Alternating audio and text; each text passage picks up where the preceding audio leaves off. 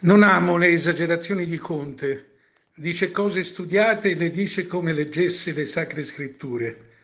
Attaccate me, lasciate tranquilla la squadra.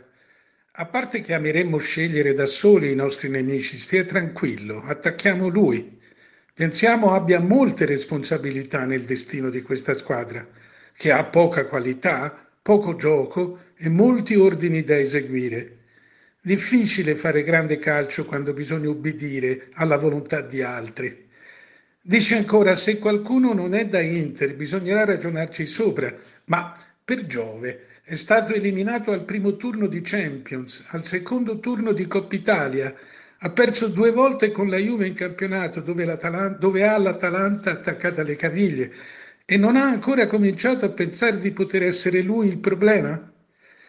Non possiamo non noi possiamo non attaccare i giocatori, ma solo a patto che lui sappia attaccare se stesso. Dice infine, vorrei che i miei giocatori soffrissero l'1% di quello che soffro io. Eccola la vera immagine universale dell'anima di Conte. Io sono la sofferenza di tutti voi, io sono l'infinita diversità. Per contrappasso si possono trovare giocatori nell'Inter che vorrebbero Conte capisse almeno il 5% di quello che capiscono loro. Andrebbe forse peggio?